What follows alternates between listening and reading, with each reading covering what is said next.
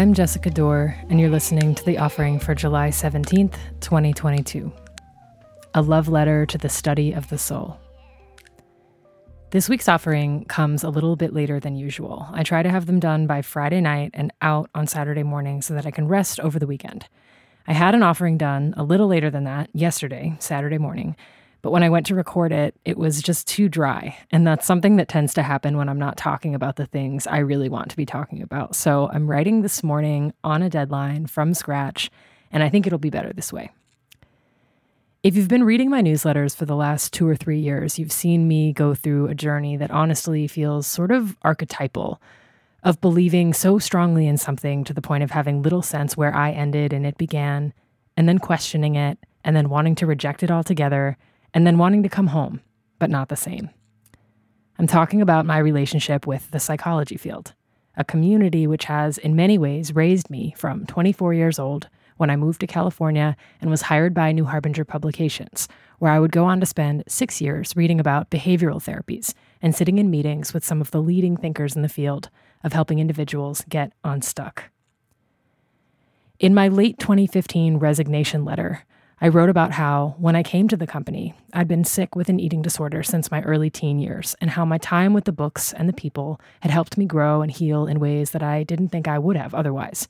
It was probably too personal for a resignation letter, looking back. But it was the truth for me that having access to those books and that information, most of which were clinical manuals for therapists about the mechanics of change, was life-changing. I believed so much in that work, and when I left, I wanted to share what I'd learned.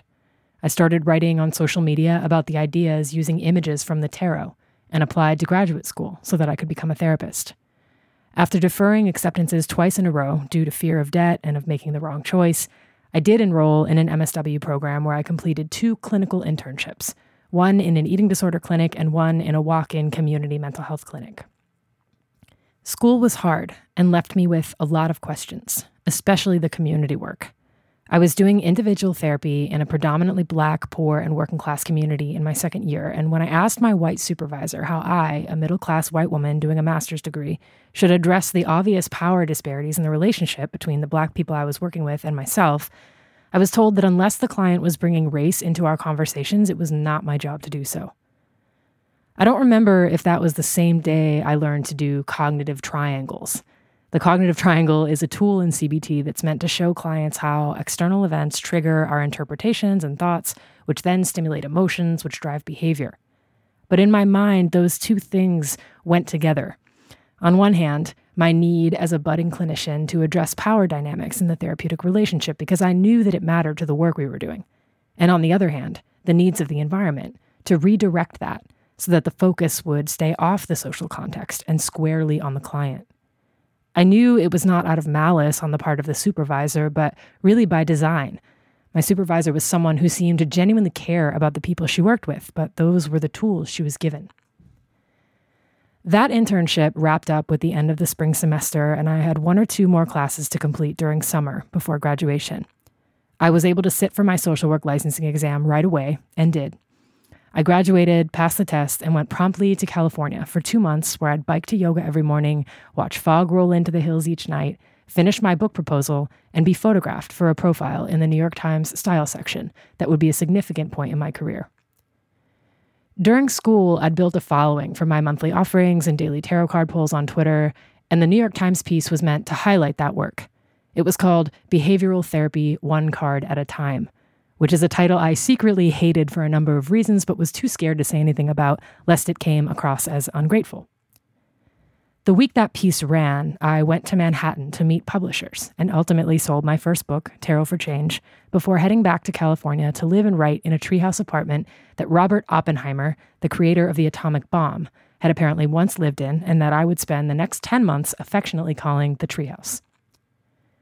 I went to graduate school because I wanted to be a therapist, but the experiences I had during my program made me wonder if therapy was for me. After finishing, I took refuge in the privilege I had, because of the book deal, to just focus on writing while I processed what I learned and what I'd been through. I wrote a book of tarot interpretations that drew largely from behavioral therapies, including CBT, turned in the first draft, moved back to the East Coast, did a round of revisions, and then turned in the second. That winter, during the third and last round of revisions, I took a 4-month class with a psychologist named Mary Watkins, who assigned us to read key works by liberation psychologists of the so-called Global South, Frantz Fanon, Paulo Freire, Ignacio Martín-Baró, as well as her own book, Toward Psychologies of Liberation, which was co-authored with Helene Schulman. Imagine you're putting the finishing touches on a report that's been in the works for more than a decade, only to have data introduced at the 11th hour that feels like it blows the whole thing out of the water. Validates things you've suspected about the field, but in exchange for that validation, demands you be willing to relinquish some of the very foundations you stand on. That's how I felt, finishing what was essentially a self-help book, using skills and concepts from evidence-based behavioral therapies, only to finally find words for the ways in which these therapies so often miss the mark, and arguably support the maintenance of systems that are responsible for enormous human suffering. I was able to weave in at the last minute a few words from Mary Watkins in the reflection I wrote in the book on the 10 of Pentacles, a card which to me is a tapestry that depicts belonging, collectivity, and the particular security of our entanglement with each other. But the rest was a done deal. There was no going back to say, hey, behavioral therapies are incredible technologies, but not to be taken as a suggestion that any of this is all on you. Even if I could go back, at that point, January of 2021, I was at the very beginning of this journey toward psychologies that would insist on seeing the human experience differently than I was used to. I had and have a ton to learn still. I think in part to cope with what I can frankly best describe as the terror of having my entire belief system blown apart and reorganized, I started writing weekly offerings, beginning with 7 weeks on the myth of Cupid and Psyche last July. That image of Psyche, exiled by Venus, isolated from her family and community, felt on par with the readings I'd been doing, which wanted to point out the dangers of treating the psyche as an isolated entity apart from its environment. Not only its social context, but also its place inside an ecology of other than human relations. About a year after I took Watkins' class, after the publication of my book and several months of offerings, frustrated and disillusioned and having read one too many James Hillman books in a row, I started to think maybe I'd leave psychology altogether. When I started reading Philip Cushman's book, Constructing the Self, Constructing America, which presents a pretty scathing critique of the history of psychotherapy as a technology that's used by the ruling class to establish and uphold both capitalism and capitalism's need for a sense of self that is defined by what it consumes, I weirdly had hope again. I thought because Cushman himself was a psychotherapist at the time that he wrote that book, there was hope to take a hard look at the truth about psychotherapy and then reclaim it, identify where things went wrong, and turn it back in service of liberation. But given where I'd been, the book was hard to read. It was emotional for me to reckon with my own complicity in things I never wanted to be a part of. And it wasn't long before I put the book down and settled for a winter of refuge in the studies of liberation theology, religious ecology, philosophy, even poetry. I thought maybe I'd go into religious studies, do a master's in divinity, or even a PhD.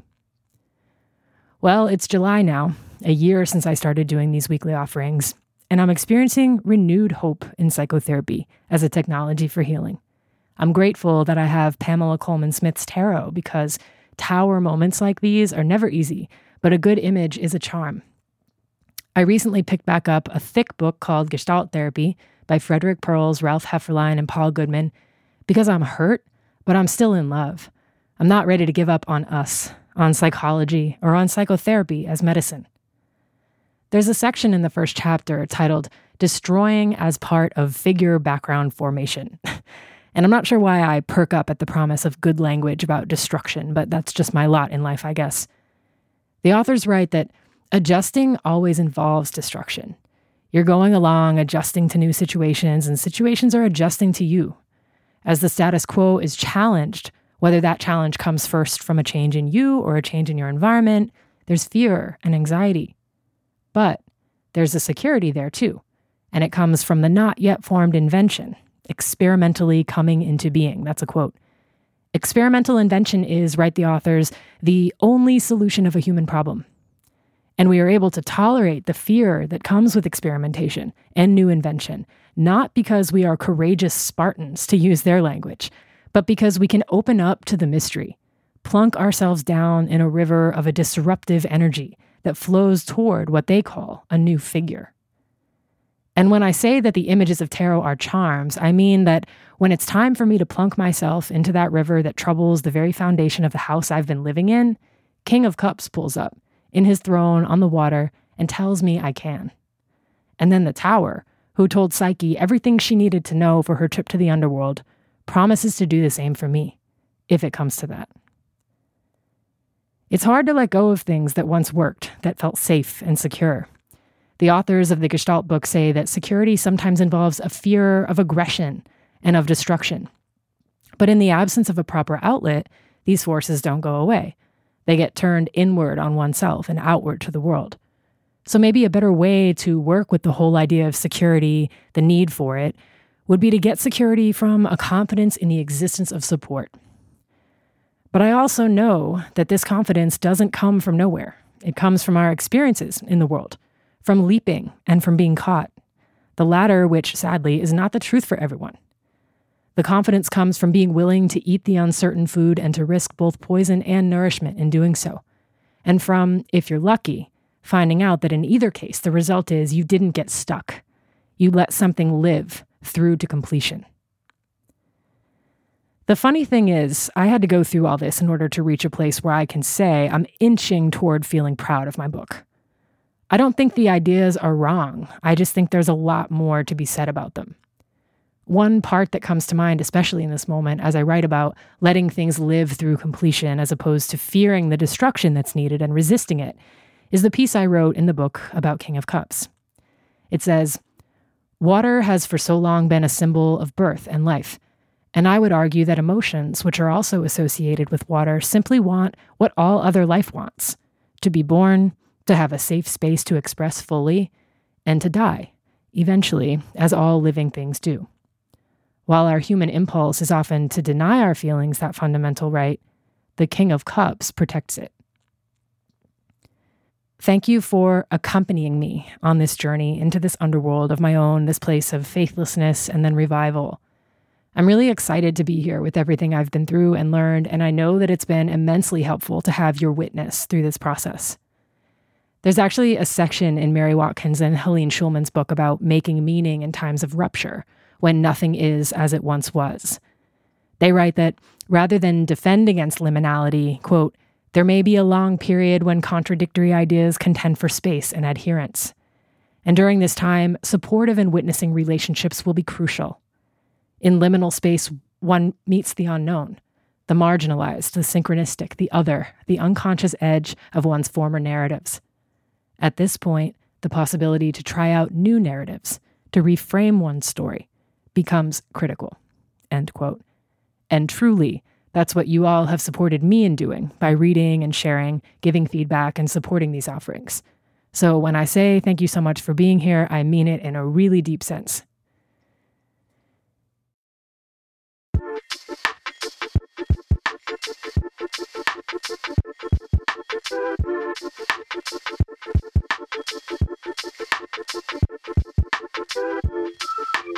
You're listening to the offering for July 17th, 2022.